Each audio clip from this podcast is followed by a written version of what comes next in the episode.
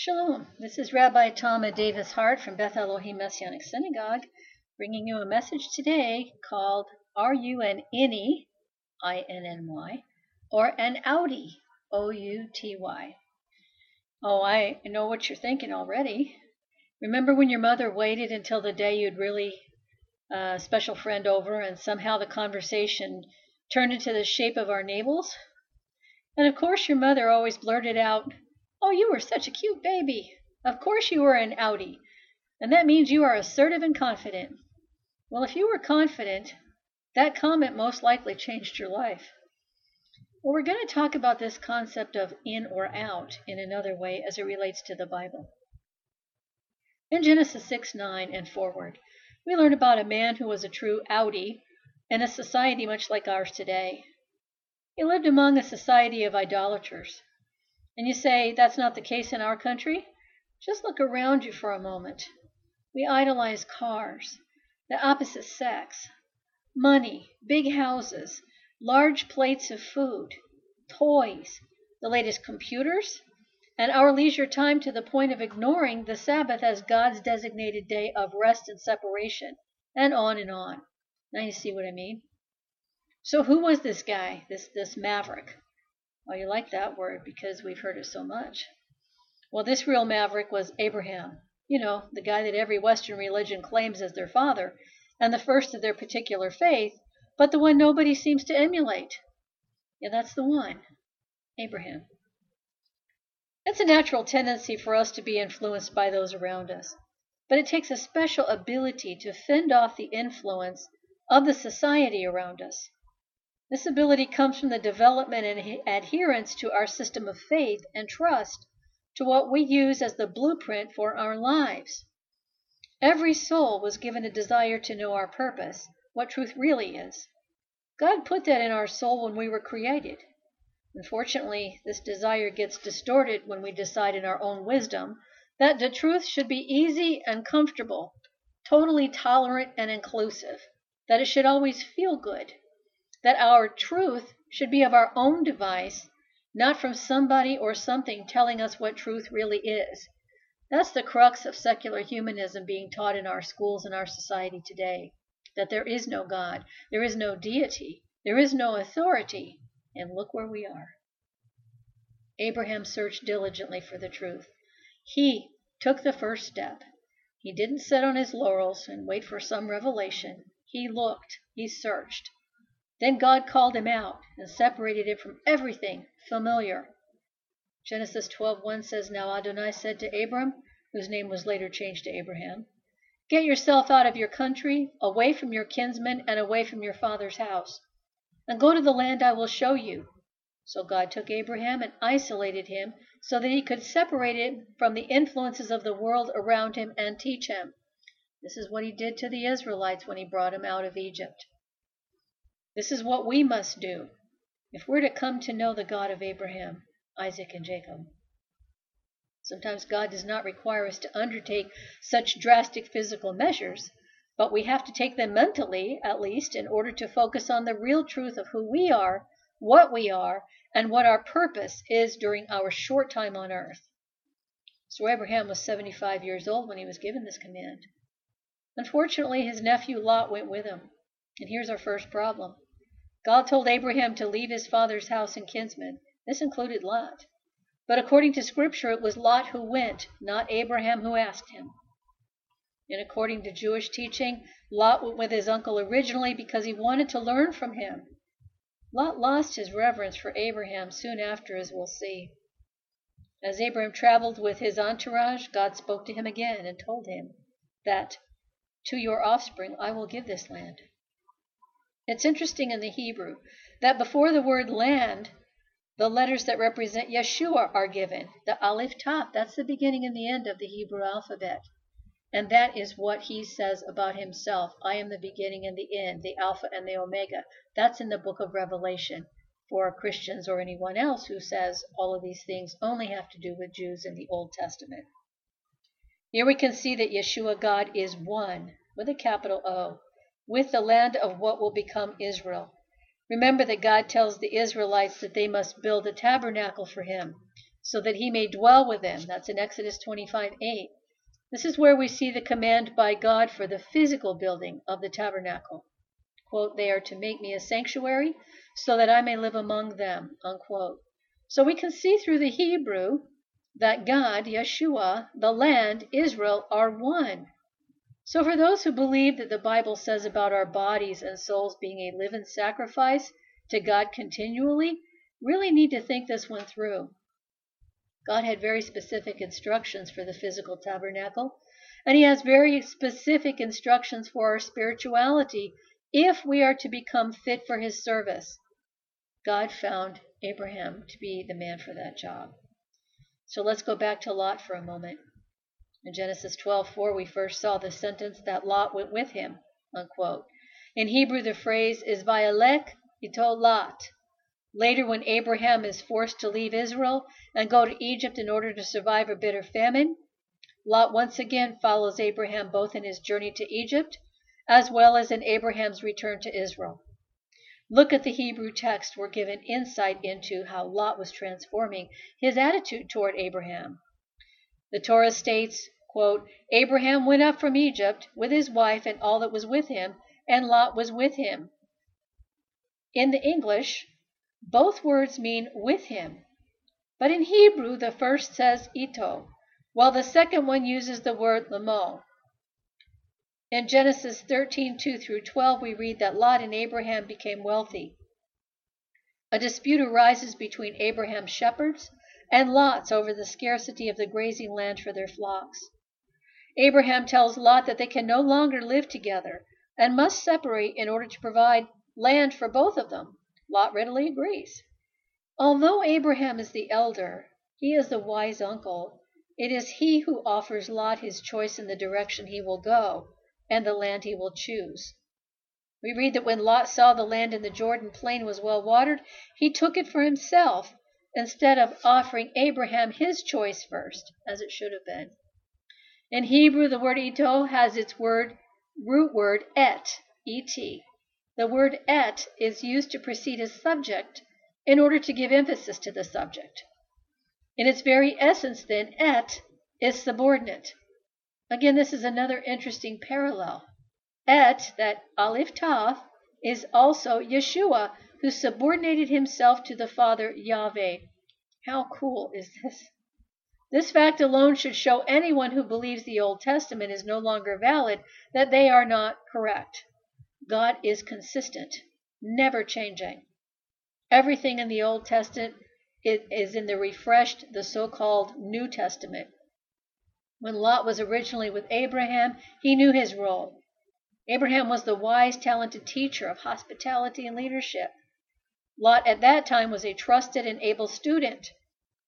In order to succeed in virtually anything, one has to know his talents and his limitations.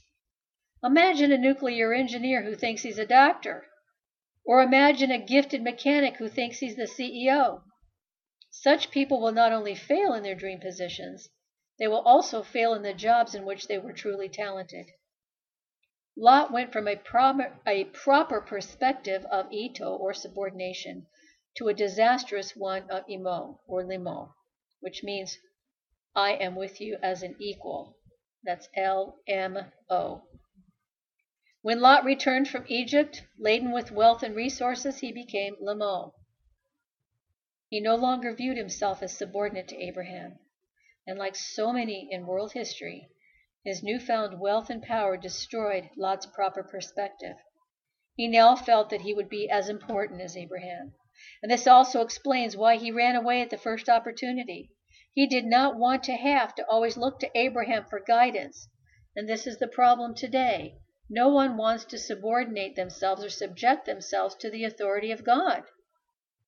He no longer wanted a mentor. He wanted to be the one to guide and teach. He wanted to be the master of his own fate, the captain of his own ship. Even when Abraham put his life in danger for Lot in the war, Lot refused to acknowledge that he owes Abraham everything, for by doing so, he would once again have to see himself as subordinate to Abraham, and he could not bring himself to admit that reality. Finally, Lot winds up in Sodom. living once again among greedy idolaters of sex and materialism. It's only by God's kindness that he's pulled out before Sodom is destroyed. And I submit to you that I believe that it was only for the sake of Abraham that God was so kind to Lot. And even then, he dallied around, and the angels had to take his hand along with his wife and take them out of Sodom. That's in Genesis 19:16, by the way. Lot was greedy to the core, and we are all Lots at some times. We can be stubborn in our mindsets, fail to admit that the reality of someone who is truly more experienced or knowledgeable that we have in particular areas. It's important to know when to lead, but it's equally important to know when we must subordinate ourselves to others and be happy about the occasional secondary roles. We all have a specific purpose given by God, and we are given everything we need to fulfill our roles. We have to stop striving to be an outie and thank God if we're chosen to be an innie.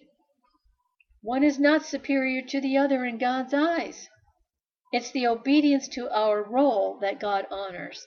Our ultimate purpose, and I don't care who you are, is to glorify God and make his name known throughout the world. And how do we do that? We do that by a lifestyle testimony, not passing out tracts, not jumping down somebody's throat, not trying to proselytize, but by our lifestyle. Abraham, on the other hand, was the epitome of hospitality. Indeed, we all need to take lessons from this patriarch.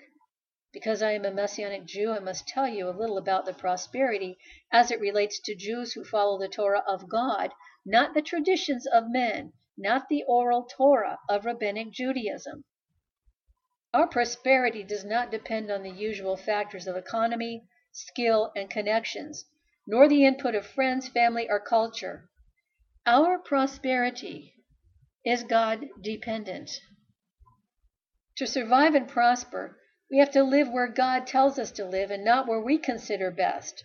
And we have to do what God tells us instead of following our own judgment regarding options. Lot's a great example of what happens when we do these things. And I tell you that if any true believer follows this prescription, they will prosper just as did Abraham. God does not promise wealth, but he does promise our needs will be met if we follow his lead. Remember, he said, even the Son of Man has no place to lay his head, but he will clothe us and feed us. This is quite a promise. Just look around you today at the number of people who do not have their basic needs met. God promises provision if we follow his commands, statutes, and regulations out of love. Just one place in the Torah, the Bible, is Leviticus 18:4-5. And look at John chapter 14 for those who throw away the Old Testament. It's in the New also.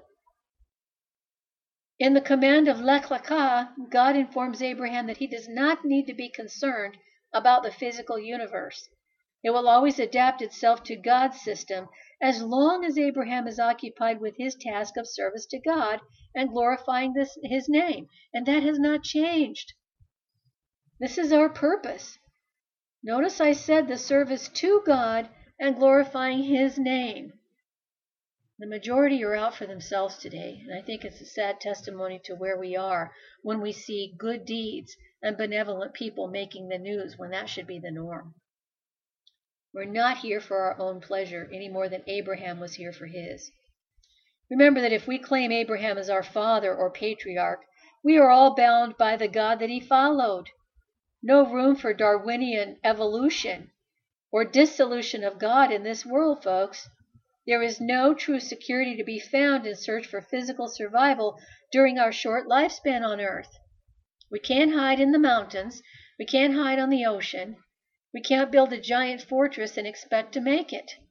It's by the power of God. We're here to train for his service and glory so that we may enter the kingdom of heaven when we stand before him one day, and we will. In issuing the command, Lech Lecha, get out, that means, God freed Abraham and his descendants from the tyranny of narcissism and provided the opportunity to focus our efforts on the development of our souls. We are invited to invest our energy in the area not confined by the physical body or the rigid rules that dominate our world. the only area where God left an opening for the introduction of novice thinking. So why did God offer a great reward to Abraham only?